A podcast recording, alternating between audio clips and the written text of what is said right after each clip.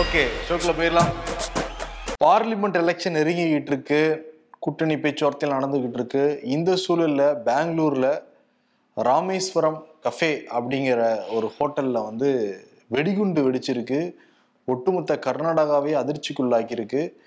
நண்பகல் இந்த விஷயம் நடந்ததா சொல்கிறாங்க முன்னாடி வந்து ஒரு சிலிண்டர் வெடித்ததாக தான் கிளம்பியிருக்கு. அதற்கு பிறகு தீயணைப்புத்துறை வெடிகுண்டு நிபுணர்கள் என்னை எல்லாரும் வந்து சோதனையிட்டதில் அது கன்ஃபார்மாக வெடிகுண்டு தாங்கிறத கன்ஃபார்ம் பண்ணியிருக்காங்க ஆமா அதே மாதிரி கர்நாடக முதல்வர் சித்தராமையாவும் இது வெடிகுண்டு தான் அப்படிங்கிறத அவருமே உறுதிப்படுத்தியிருக்காரு.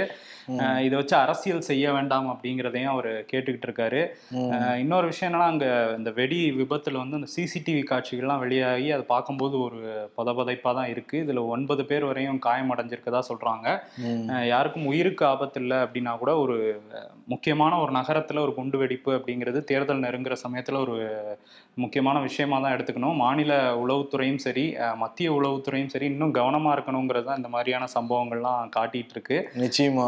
அங்க கர்நாடகால எதிர்க்கட்சியா இருக்கிறது பாஜக தான். அவங்க வந்து உளவுத்துறை ஃபெயிலியர் கர்நாடகா உளவுத்துறை ஃபெயிலியர் ஆனாதான் இந்த மாதிரி சம்பவங்கள் நடக்குதுன்னா பேச ஆரம்பிச்சிருக்காங்க.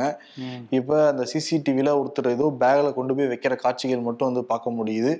அவரை தேடிக்கிட்டு இருக்காங்களாம். இன்னும் விசாரணையில தான் அடுத்தடுத்த தகவல் என்னங்கிறது தெரிய வரும். வந்துச்சுன்னா தொடர்ந்து நம்ம சொல்ல சொல்லுவோம்.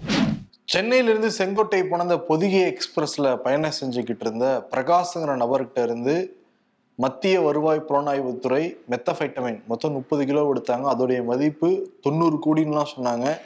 இவர் யாரு என்னங்கிறதெல்லாம் ட்ரெஸ்வர் பண்ணியிருக்காங்க சென்னையை சேர்ந்த நபர் தான். கொடுங்கியூர் பகுதியில் வசிச்சுட்டு இருந்திருக்காராம். அவருடைய வீடெல்லாம் ட்ரெஸ்வர் பண்ணியிருக்காங்க இவர் கண்டுபிடிக்கப்பட்டோடனே அவங்களோட மனைவி என்ன பண்ணியிருக்காங்கன்னா அவங்க வீட்டிலிருந்து ஒரு பாக்ஸை கொண்டு போய் பக்கத்தில் இந்த குப்பை தொட்டியில் போய் போட்டிருக்காங்க. அதுக்குள்ளார அந்த குப்பையை எல்லாம் எடுத்துட்டு போய் கொடுங்கையூர் குப்பை ஸ்டேஷன்ல போட்டிருக்காங்க. சிசிடிவி கேமரா பார்த்த உடனே என்ன பாக்ஸ் எடுத்துட்டு போறாங்கிறத ஆய்வு பண்ணிருக்காங்க. அதுக்கு பிறகு கொடுங்கையூர்லயும் போய் இந்த புலனாய்வுத்துறை ஆய்வு பண்ணதுல அங்க வந்து ஒரு ஆறு கிலோ எடுத்திருக்காங்க. ஆறு கிலோ மெத்தம்ஃபைட்டமின் மொத்தம் இந்த முப்பத்தாறு கிலோவுடைய மெத்தம்ஃபைட்டோட மதிப்பு நூத்தி எண்பது கோடின்னு சொல்றாங்க. ஓ. இது வந்து தங்கம் வைரம் வைடூரியம் அதை தாண்டி ஒரு கிராமே அவ்வளோ விலை உயர்ந்ததா இருக்கு. இப்போ எங்கிருந்து இவர் வாங்கினார் யாரை டிஸ்ட்ரிபியூட் பண்ண போனாருங்கிறதெல்லாம் விசாரிச்சுக்கிட்டு இருக்காங்க. பெரிய நெட்ஒர்க் இயங்குலாம் சொல்றாங்க. அதுக்குள்ள பிஜேபி இடிஎம்கே எடுத்துட்டு போதை மாநிலம் மாறிட்டுலாம் பேசுறாங்க. உம், தமிழக அரசு ரொம்ப சு- துரிதமா செயல்படணும். ஏன்னா சென்னையில இருந்து ஒருத்தர் கொண்டு போயிருக்காருன்னா செக் பண்ணில அவங்க உள்ள அனுப்பிச்சிருக்கணும். இதெல்லாம் தனி தமிழ்நாட்டுல மட்டும் இது பிடிக்கிறது கிடையாது. ராஜஸ்தான்ல பிடிக்கிறாங்க குஜராத்ல பிடிக்கிறாங்க. முக்கியமா வந்து பிஜேபி ஆள்ற பல மாநிலங்களையும் இதை பிடிக்கப்பட்டுக்கிட்டு இருக்கு. ஆமா. ஆனா இங்க இருக்கிற பிஜேபி என்ன சொல்றாங்கன்னா தமிழ்நாடு போதை மணலாம் மாறுதுங்கிறாங்க. இங்க வந்து டபுள் டிஜிட்ல பிடிச்சாங்கன்னா குஜராத்ல எல்லாம் த்ரிபிள் டிஜிட்ல எல்லாம் பிடிக்கிறாங்க. ஆமா அதிகமா சமீப காலத்துல அதிகமா இந்த மாதிரி கொக்கைன் ஹெராயின் எல்லாம் பிடிச்சது வந்து குஜராத்ல அந்த முந்த்ரா போர்ட்ல தான். அதுவும் என்னன்னா அதானிக்கு தொடர்புடைய இடங்கள்ல எல்லாம் பிடிக்கிறாங்கன்னா ராகுல் காந்தி பேசிட்டு இருக்காரு. இன்னொரு டேட்டாவுமே இப்ப வெளியாயிருக்கு. ரெண்டாயிரத்தி பதினெட்டுல இருந்து ரெண்டாயிரத்தி இருபத்தி ரெண்டு வரையும் எவ்வளவு இந்த மாதிரி போதைப் பொருட்கள் பிடிச்சிருக்காங்களோ அந்த நூறு சதவீதத்துல ஐம்பத்தேழு சதவீத போதைப் பொருள் வந்து மத்திய பிரதேசத்துலயும் உத்தரப்பிரதேசத்துலயும் தான் பிடிச்சிருக்காங்க. இன்னொன்று இந்த போதைப் பொருள் இந்த ஹெராயின் கொக்கைன்லாம் வெளிநாடுகள்ல இருந்தெல்லாம் உள்ள வருது ஸோ என்சிபி வந்து மத்திய அரசு கட்டுப்பாட்டில் தான் இருக்கு வெளிய இருந்து உள்ள வரதை தடுத்தாலே மாநிலங்களுக்குள்ள வராது இப்போ உத்தரப்பிரதேஷ் மத்திய பிரதேஷ் மாதிரி தமிழ்நாட்டிலையும் பரவிட்டு இருக்கிறதுனால மாநில காவல்துறையும் வந்து கவனமாக தான் இருக்கணும் இன்னும் துரிதமாக செயல்படணும் one point O two point one வாய் வார்த்தையாக மட்டும் சொல்லிட்டு இருக்கக்கூடாது திமுக அரசு இங்கே வந்து one point O two point ஒங்கிற மாதிரி மத்திய அரசு வந்து ஆபரேஷன் பேர் வச்சுக்கிறாங்க ஆபரேஷன் சாகர் மந்தன் அப்படிலாம் பேர் வைக்கிறாங்க அதெல்லாம் ஆப்ரேஷன்ல ஆபரேஷன்ல என்ன பண்றாங்கன்னு தான் தெரியல ஆனா அந்த ஆபரேஷன் லோட்டஸ் மட்டும் பல இடத்துலயும் சக்சஸ் ஆச்சு. இப்ப சமீபத்துல ஹிமாச்சல்ல வந்து ஃபெயிலியர் ஆயிருக்கு. இன்னொரு விஷயம் வந்து அந்த மதுரையில தானே இது பிடிச்சாங்க பொதிகை எக்ஸ்பிரஸ்ல இப்ப மதுரையை தொடர்புபடுத்தி இன்னொரு செய்தியுமே வந்திருக்கு. அந்த மை வி த்ரீ ஆட்ஸ் அப்படிங்கிற அந்த ஒரு நிறுவனம் அஹ் நீங்க வீடியோ பார்த்தா உங்களுக்கு பணம் உண்டு விளம்பரங்களை பாருங்கன்னு சொல்லி கோவையில நிறைய பேரை வந்து அவங்களோட மெம்பர்ஸா மாத்திட்டு இருந்தாங்க. அந்த நிறுவனத்தோட ஓனர் சக்தி ஆனந்தங்கிறவரை கைது பண்ணியிருந்தாங்க. அது தொடர்பான அந்த நிறுவனத்தோட தொடர்புள்ள மை வி த்ரீ அப்படிங்கிற ஒரு யூடியூப் சேனலோட டைப் பண்ணி தான் அதெல்லாம் பண்ணிட்டு இருந்திருக்காங்க அப்படிங்கிறத இப்போ கண்டுபிடிச்சிருக்காங்க. அந்த மை வி த்ரீ ஓட ஓனர் விஜயராகவன் அப்படிங்கிறவர் மதுரையை சேர்ந்தவர் அவரை வந்து இப்போ மதுரையில் வச்சு கோவை போலீஸார் வந்து கைது பண்ணியிருக்காங்க. அவர் வந்து நிறைய மோசடி பண்ணியிருக்காரு இதை வச்சு அப்படிங்கிற ஆதாரம்லாம் கிடைச்சிருக்கான். ஸோ அவர் வந்து நெஞ்சு வலி அப்படின்லாம் நாடகம்லாம் போட்டு அவரை வந்து அட்மிட் பண்ணி அதுக்கப்புறம் டாக்டர்ஸ் எதுவுமே இல்லைன்னு சொன்னதுக்கப்புறம் இப்போ அரெஸ்ட் பண்ணி விசாரணை பண்ணிட்டு இருக்காங்க. போக போக தான் தெரியும். அதுதான் மிரட்டிக்கிட்டு இருந்தாரு அவரு காவல்துறையே. ஆமா. பாத்தீங்களே இந்த கூட்டத்தை வந்து கோயம்புத்தூர் சிட்டிக்குள்ள விட்டா என்ன ஆகும்? கலெக்டர் ஆஃபீஸை முற்றுகையிட போனாங்கன்னா தடுத்து வச்செல்லாம் பேசினாரு. ஆமா பேசினாரு. இப்போ வந்து ரெண்டு பேருமே அந்த வந்து விசாரணை வளையத்துக்குள்ள தான் இருக்காங்க. இந்தியா கூட்டணியில வலுவா இருக்க கட்சின்னு பாக்குறப்ப காங்கிரஸும் திமுகவும் தான். ஆனா திமுக காங்கிரஸும் இடையே அந்த தொகுதி பங்கீடுல ஒரு உடன்பாடு ஏற்பட மாட்டேங்குது. ஏன்னா காங்கிரஸ் டபுள் டிஜிட்ல தான் கேக்குறாங்க தொகுதியை. பதினஞ்சுல வந்து முதல்ல கே அழகிரி பதிமூணு வந்தாரு. அடுத்து வந்த செல்வ பெருந்தகை பதினஞ்சுல ஆரம்பிச்சாரு. டபுள் டிஜிட் தரக்கூடாதுங்கிறதுல டிஎம்கே ரொம்ப உறுதியா இருக்காங்க. அது ஒன்பது கூட கிடையாது. போன டைம் நாங்க ஒன்பது கொடுத்தோம் ஒன்னு தோத்துட்டீங்க எட்டு தான் ஜெயிச்சீங்க. அதனால எட்டு நாங்க கொடுக்குறோம்னு தான் சொல்றாங்களா டிஎம்கே இன்னொரு கூடுதலா ஒன்னு கமலுக்காக ஒதுக்க வேண்டியது இருக்கு. அதனால மொத்தமா உங்களுக்கு எட்டு கமலுக்கு ஒன்பது. ஏன்னா கமல் உங்க கூட தான் வந்திருக்காரு. ஏன்னா அவர் யாத்திரை போனப்ப கமல் போய் கலந்துக்கிட்டாரு ராகுல் காந்தி யாத்திரையில. அதனால அவங்க உங்க கூட தான் வருவாரு அவரு. அவருக்கும் சேர்த்து நாங்க ஒன்பது ஃபைனல் பண்றோங்கிறாங்க திமுக. ஆனா இவங்க விடாப்படியா இல்ல இல்ல நாங்க ஆல் ஓவர் இந்தியா வந்து ஒரு நூறுக்கு மேல தாண்டணும்னா டிஎம்கே தயவுலாம் தேவைப்படும். நூறுக்கு மேலயா? என்ன சொல்றீங்க? நூறு தான் அப்படிதான் சொல்றாங்களாம்ப்பா. சரி ஆ. திரும்ப டிஜிட்டல் காங்கிரஸ் வரணும்னா உங்க தயவெல்லாம் நமக்கு தேவைப்படும். கொடுங்க தயவு செஞ்சுன்னு கேக்குறாங்களாம். ஆனா டிஎம்கே இது வரைக்கும் ஒரு கிரீன் சிக்னல் காட்டவே கிடையாது. இன்னும் விடாப்படியா பிடிச்சாங்கன்னு வச்சுக்கோங்களேன். டாடா பாய் சொல்லக்கூடிய வாய்ப்பு இல்ல.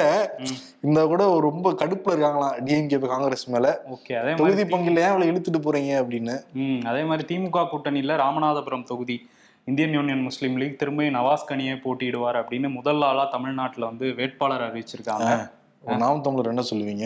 இல்ல இந்த திமுக கூட்டணியில முதல் ஆளா வேட்பாளர் அறிவிச்சிருக்காங்கன்னு சொல்ல ஆமா நாம் தமிழர் கட்சி இருபது பேருக்கு மேல வேட்பாளர் வச்சு அவங்க பிரச்சாரத்தை ஆரம்பிச்சிருக்காங்க அங்க. ஆமா அந்த திமுக கூட்டணியில இவங்க முதல் ஆளா அறிவிச்சிருக்காங்க.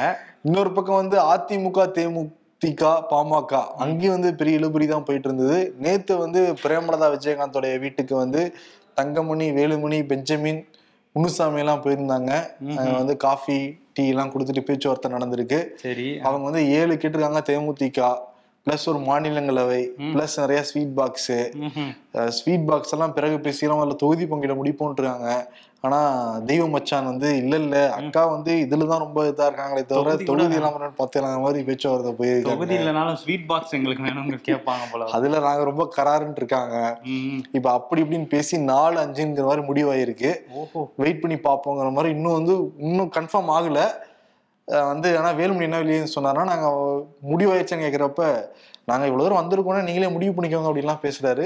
ஆனா என்னன்னா தேமுதிக பொறுத்த வரைக்கும் நாலஞ்சை தாண்டி எத்தனை ஸ்வீட் பாக்ஸ்ங்கிறத பொறுத்து தான் எல்லாம் முடிவாகும். ஓகே. ஆனா வந்து அதாங்க பேச பேசல. அண்ணன் கேட்டு சொல்றவங்க மாதிரி கிளம்பி வந்திருக்காங்க அந்த நாலு பேர். ஆனா அதிமுகவோட மன தைரியம் நாலு வரையும் கொடுக்கறது கூட தயாரா இருக்காங்க பாருங்க தேமுதிகக்கு சரி இன்னொரு பக்கம் வந்து தமாகவும் பாஜகவும் முதற்கட்ட பேச்சுவார்த்தையை இன்னைக்கு நடத்தி முடிச்சாங்க. முடிச்சதுக்கு அப்புறம் வெளியே வந்த ஜி கே வாசன் வந்து மாநில கட்சிகள்லாம் வந்து நம்ம நாடு நல்லா இருக்கணும் அப்படின்னா இந்த கூட்டணிக்கு வாங்க அப்படின்னு அவரே கூவி கூவி கூப்பிட்டுக்கிட்டு இருந்தாரு. கூப்பிட்டது மட்டும் இல்லாம இவங்க வந்து ஒரு நாலு தொகுதி கேட்டிருக்கதா தகவல் வருது. நாலு தொகுதி கேட்டிருக்கதா? ஆனா பிஜேபி நீங்க பத்தாவது எடுத்துக்கணும் அப்படின்னு எதுக்கு பத்து? நாங்க இருபது நீங்க இருபது நில்லுங்க ஏன்னா வாக்கு வங்கியை பாக்குறப்ப ரெண்டு ஒண்ணு ஒண்ணு சளைச்சது இல்லைங்கிற மாதிரி தான் இருக்கும். இருக்கு. அதனால வந்து இவங்க நாலு கேட்டிருக்காங்களாம் அவங்க அதிகமா கொடுக்க கூட வாய்ப்பு இருக்கு. ஏன்னா வேற எந்த கட்சியும் வர மாதிரி இல்ல. ஐஜேக்கு எல்லாம் ரெண்டுத்துக்கு மேல கொடுக்குமா? அவங்களே வேணான்றுவாங்க இன்னொருத்தர் வேண்டாங்க ஏசி இவங்க எல்லாம் கொடுத்து எப்படி நாற்பது தொகுதியை ஃபில் பண்றதுன்னு தான் பாத்துட்டு இருப்பாங்க அந்த கூட்டணி. அதுல என்ன ஒரு சுவாரஸ்யம்னா அந்த ஏழு பேர் கொண்ட குழு அமைச்சிருந்தாங்க பாஜக இருந்து. அந்த ஏழு பேரும் தமாகா. தலைவர் ஜி கே வாசன் போயிருக்காங்க. தொகுதி பங்கீடு பேச்சுவார்த்தைக்காக. Okay okay. ஆமா குழு எல்லாரும் போறாங்க. ஆ. எங்ககிட்டயும் ஆள் இருக்குல்ல எங்ககிட்டயும் வண்டி இருக்குல்ல நாங்களும் வண்டி கட்டிட்டு போவோம்னு ஏழு பேர் கிளம்பி போயிருக்காங்க. ஆமா இப்போ ரெண்டு மூணு தமாக அப்படியே பெரிய வாக்கு வங்கி இருக்கிற மாதிரியும் இது ஏழு பேர் போய் பேச்சுவார்த்தை நடத்தி என்ன சொல்லுங்கண்ணாங்கிறதெல்லாம் வந்து இல்ல இல்ல. ரெண்டு மூணு கட்சியோட பேசினா பிரிச்சு அனுப்பலாம். ஒரு கட்சி தானே இருக்கு. அதனால ஏழு பேரும் ஒரே வீட்டுக்கு கிளம்பி போயிருக்காங்க. அதே மாதிரி வந்து இந்த மக்களவை தேர்தல்ல மாநில தலைவரா இங்க ஒருத்தர் இருக்காருல்ல அவர் கூட போட்டியிடலாம் அப்படிங்கிற மாதிரி பேச்சு அடிபட்டுச்சு. கரூர் இல்ல கோவையில. இதை பத்தி அவர்கிட்ட கேட்டாங்க. அதுக்கு அவர் என்ன சொல்றாருன்னா. தலைமை விரும்புச்சுன்னா அவங்க கட்டளையிட்டாங்கன்னா நான் போட்டியிடுவேன் அப்படின்றாரு. தலைமை விரும்புவாங்கன்னு சொல்றாங்க. ஏன்னா நடைபெறனால நீங்க போய் ஸ்ட்ராங் பண்ணிருக்கீங்கன்னு சொல்றீங்களே. நின்னு பாருங்க. அதுல எவ்வளவு வாக்குங்கிறது தெரிஞ்சிரும். நீங்க நின்னு முதல்ல ப்ரூவ் பண்ணி காட்டுங்க அப்படின்னு சொல்றாங்க. அது ஆனா- தெரிஞ்சுக்கிட்டு தான் அவர் வேணாங்கிறாரு. வேணவே வேணாங்கிறாரு. இவர் சொன்னாரே நான் வந்து தமிழ்நாட்டு மாநில தேர்தல்ல தான் போட்டியிடுவேன். மாநில உரிமை தான். நான் அப்புறம்லாம் டெல்லிக்கு போற ஆசையெல்லாம் இல்லைன்னுலாம் பேசினாரு. சொன்னாரு பட் மேல உத்தரவு போட்டாங்கன்னா எதுவும் பண்ண முடியாதுல்ல.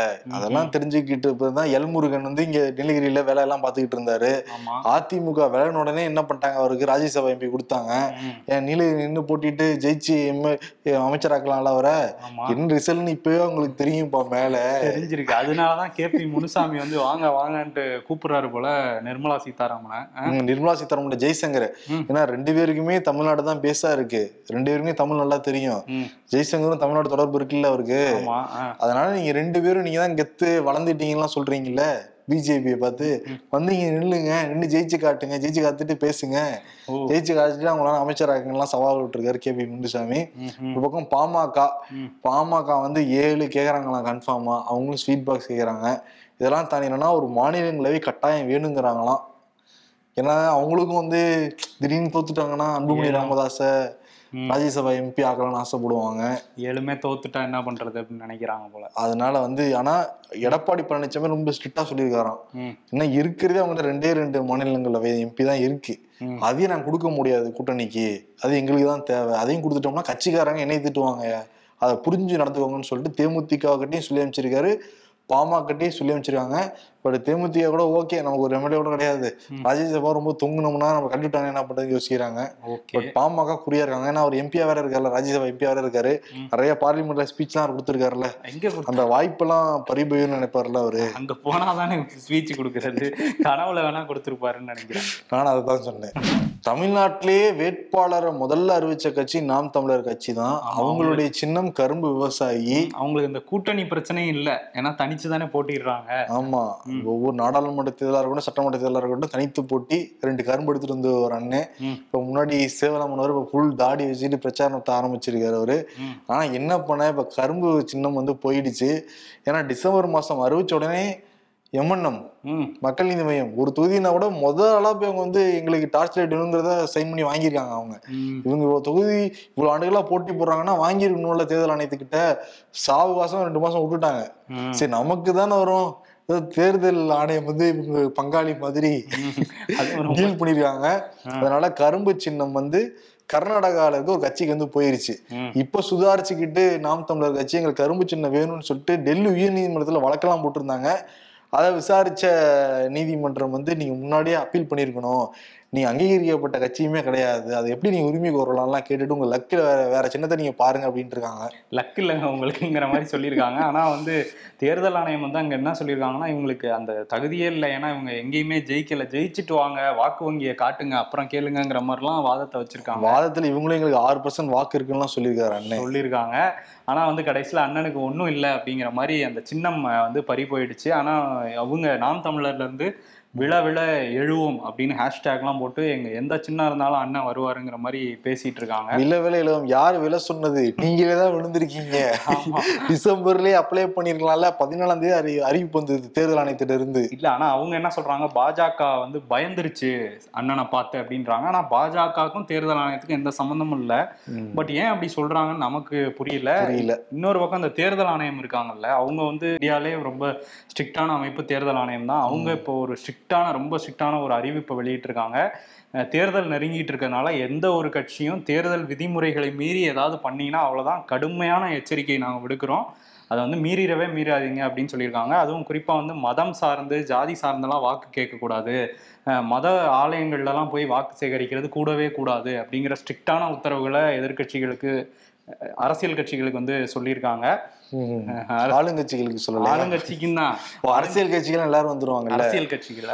இப்ப என்னன்னா வேட்பாளர் தான் ரொம்ப பய பயத்தோட இருப்பாங்க. ஏன்னா ஏதாவது நம்ம நூல் இலையில கோயில் பக்கம் போறப்போட கும்பிடு போட்டு போயிட்டாங்கன்னா தேர்தல் ஆணையம் வேட்பாளரை கேன்சல் பண்ணிவிட்டாங்கன்னா என்ன பண்றது? அதுவும் இருக்கு. இன்னொன்னு ரோட் ஷோலாம் போகவே முடியாது. யாராலையும் அந்த தேர்தல் அன்னைக்கெல்லாம் போக முடியாது அப்படிங்கிறது தான். ரொம்ப ஸ்ட்ரிக்டா தான் சொல்லியிருக்காங்க. ஓகே. இன்னொரு பக்கம் மோடி வந்து பிரச்சாரத்தை இப்பவே ஆரம்பிச்சிட்டாரு. மேற்கு வங்கத்துக்குலாம் வேற போயிருக்காரு. ஆமா மேற்கு வத்தங்க போனவரு. அங்க வந்து மம்தா பானர்ஜியை மீட் பண்ணியிருக்காரு. ஓ. என்னப்பா இவங்க? இந்தியா கூட்டணினாங்க ஆனா தொகுதி தர மாட்டேனாங்க காங்கிரஸுக்கு. அங்க தனிச்சும் போட்டிட முடியாது காங்கிரஸ். அப்புறம் பார்த்த உடனே சூடு பிறந்திருக்கு. அவங்க என்னன்னா நாங்க அரசியல்லாம் பேசவே கிடையாது மம்தா சொல்றாங்க. ஏன்னா பிரதமர் மோடி பிரஸ் மீட் பண்ணவே மாட்டாரு அவரு. ஒரு சின்ன கிலோட பதில் சொல்ல முடியாது. தெரிஞ்ச விஷயம் தான். மம்தா வந்து வெளியே வந்த உடனே பிரஸ்ஸை கூப்பிட்டாங்க. பத்திரிகையாளர் சந்திச்சாங்க. பத்திரிகையாளர் சந்திக்கிறப்போ அவங்க என்ன சொன்னாங்கன்னா வந்து நாங்க அரசியல்லாம் பேசவே கிடையாது. ஏன் மாநிலம் நிறைய நிதியெல்லாம் தேவை. கொடுக்க மாட்டேங்கிறாங்க. பாரபட்சம் காட்டுறாங்க. அதனால அதை பத்தி நான் முறையிட்டேன் அப்படிங்கிறாங்க. ஓஹோ ஓகே. அப்போ வந்து அரசியல் பேசலன்னு சொல்லியிருக்காங்க. அவரோட என்ன போய் அரசியல் பேசுறது? மாநிலங்களுக்கான உரிமைகள் தான் கேட்டாங்களாம் மம்தா. ஓகே. ஆனா அவங்க கிளம்பினோடனே பத்திரிகையாளர்களையும் கிளப்பி விட்டாங்களாம். ஏன்னா அங்க வெளியே வரும்போது ஓமை காடுங்கிற மாதிரி ஆயிடுச்சுன்னா அதனால கிளம்புங்கன்னு சொல்லியிருக்காங்க. இன்னொரு பக்கம் வந்து மோடியை பத்தி நிதின் கட்கரி அவரோட அமைச்சரவையில இருக்க அமைச்சர் அவர் வந்து என்ன பேசியிருக்காரு அப்படின்னா மோடியை பத்தி பேசல. மோடி கவர்மெண்ட்டை பத்தி என்ன சொல்லியிருக்காருன்னா இருபது வருஷத்துக்கு முன்னாடி இருந்த அந்த சிமெண்ட் இரும்புன்னு கட்டுமான பொருட்கள் உட்பட எல்லா பொருட்களோட விலையும் பயங்கரமா அதிகரிச்சிருக்கு. ஆனா விவசாய பயிர்களுக்கான விலைகள் வந்து அதிகரிக்கவே இல்லை. அதனால விவசாயிகள் அறுபத்தஞ்சு சதவீதம் பேர் விவசாயத்தை நம்பி தான் இருக்காங்க. அவங்க எல்லாம் வந்து ரொம்ப வறுமையில இருக்காங்க. நல்ல பள்ளிகள் இல்ல கிராமங்களுக்கு வந்து நல்ல சாலைகள் இல்ல. மருத்துவ கட்டமைப்பு சரியா இல்லைன்னு இப்படி ஒரு வீடியோ பேசுறாரு. சொல்லியிருக்காரு. ஆமா ஹிந்தியில பேசியிருக்காரு. அந்த வீடியோ வந்து வைரலா பரப்பிட்டு இருக்காங்க காங்கிரஸை சேர்ந்தவங்க. கார்கே உட்பட ஜெய்ராம் ரமேஷ்லாம் நிறைய பேர் வந்து அந்த வீடியோ வந்து ஷேர் பண்ணிட்டு இருந்தாங்க. இப்போ என்ன பண்ணியிருக்காருன்னா ஒரு லீகல் நோட்டீஸ் அனுப்பிச்சிருக்காரு கார்கேக்கும் ஜெய்ராம் ரமேஷ்க்கும். நான் சொன்னதை வேற மாதிரி ட்விஸ்ட் பண்ணி இவங்கெல்லாம் போட்டுட்டு இருக்காங்க. நான் இப்படி சொல்லவே இல்லை. இவங்க தான் மாத்தி விடுறாங்கன்னு சொல்லி நீங்க இதை டெலீட் பண்ணிட்டு மூணு நாளுக்குள்ள எனக்கு மன்னிப்பு கடிதம் நீங்க அனுப்பணும்னு லீகல் நோட்டீஸ்ல குறிப்பிட்டு கார்கேக்கும் அவருக்கும் அனுப்பிச்சிருக்காரு. ஸோ அதனால மன்னிப்பு இவங்க கேட்க மாட்டாங்களே. மன்னிப்பு அந்த சைடு தான் கேட்கிற பழக்கம் இருக்குன்னு சொல்லுவாங்க. ஆமா இவர் திரும்ப சாவர்கர் மாதிரி மன்னிப்பு கேட்க மாட்டேன்னு சொன்னா அதுக்கு ஒரு கேஸ் போடுவாங்க. இன்னொரு பக்கம் வந்து மோடிக்கு வந்து இன்னொரு நெருக்கடி. என்னன்னா ரயில்வே இந்தியாவோட மிகப்பெரிய பொது சேவைத்துறை அவங்க வந்து ரயில்வே யூனியன் இந்த நாடு முழுக்க உள்ள எல்லா ரயில்வே யூனியனும் ஒண்ணா சேர்ந்து ஒரு விஷயத்தை அறிவிச்சிருக்காங்க.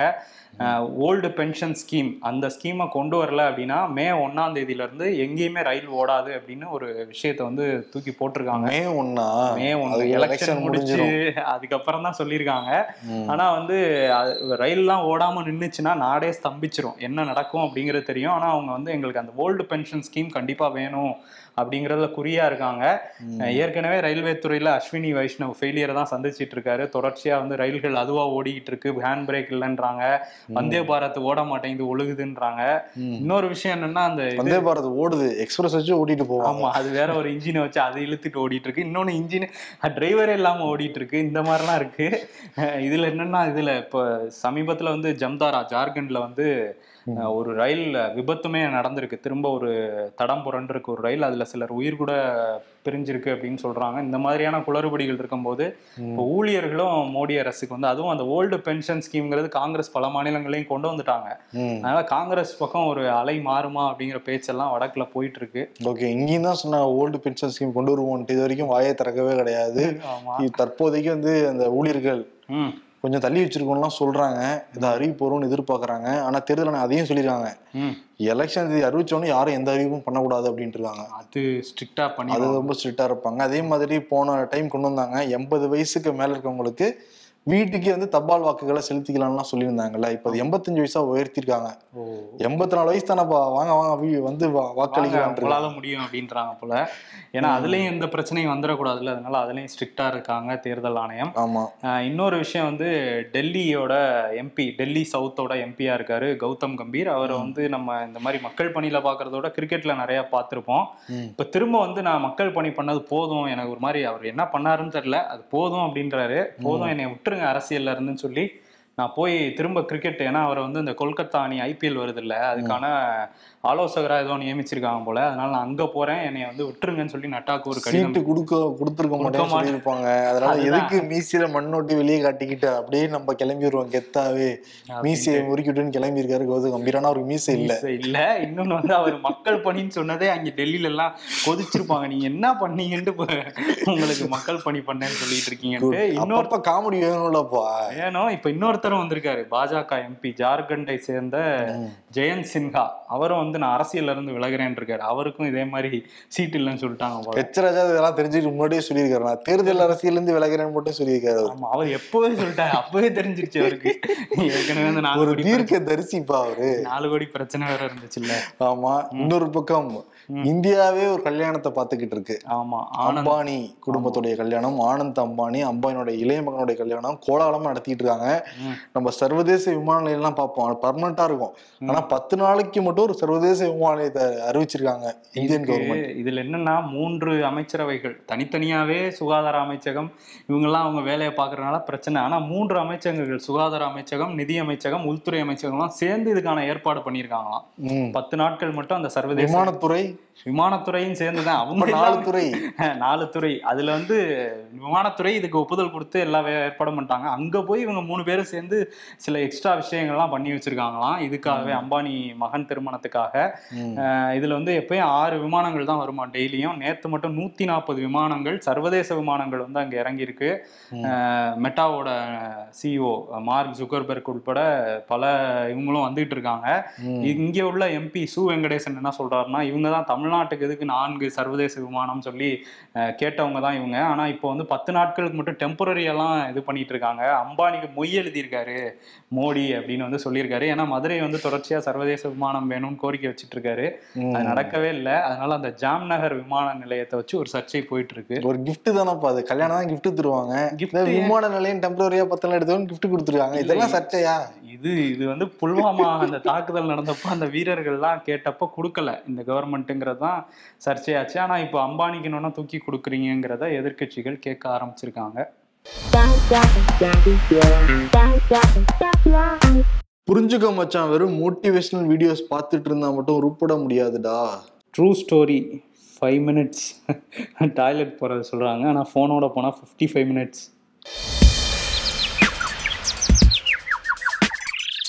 ராஜா கைய வச்சா அப்படின்னு சொல்லிட்டு மோடி வந்து முதல்ல சசிகலா தலையில கை வைக்கிறாங்க. அதுக்கப்புறம் ஓபிஎஸ் சிபிஎஸ் கையை பிடிச்சிருக்காரு. அடுத்து அண்ணாமலை தலையை பிடிச்சிருக்காரு. நாடாளுமன்ற தேர்தலில் அண்ணாமலையை போட்டிட்டு வைக்க டெல்லி பரிசீலனை. என்னப்பா பாஜகவுக்கு வந்த சோதனை? அரசியல்ல இதெல்லாம் சாதாரணமாப்பா. விருது சீமான் கொடுத்துடலாம். சீமான் கொடுத்து ரொம்ப மாதங்கள் ஆகுது. என்ன காரணம் அண்ணனுக்கு கரும்பு சின்னம் போயிடுச்சு. அவர் கோவப்பட்டாரு என்ன சொல்லுவார்? ஆத்திரங்கள் வருது மக்களே. அப்படிம்பாரு. அதையே விருதா கொடுத்துடலாமா? ஆமா எனக்கு கோவம் வந்துச்சு. இந்த நிலையம் கையில சிக்கிச்சின்னாப்புல கடைசியில சின்னமே சிக்காம போயிடுச்சு. ஆமா சின்னம் கிடைக்காதனால அது ஆறுதல் பரிசா விருதை கொடுத்துடலாம். ஆமா ஆத்திரங்கள் வருது மக்களே. இது விஜயகாந்த் சொல்லியிருக்காரு. இந்த விருதை சீமான் கொடுத்துட்டு விடைபெறலாம். நன்றி வணக்கம். நன்றி.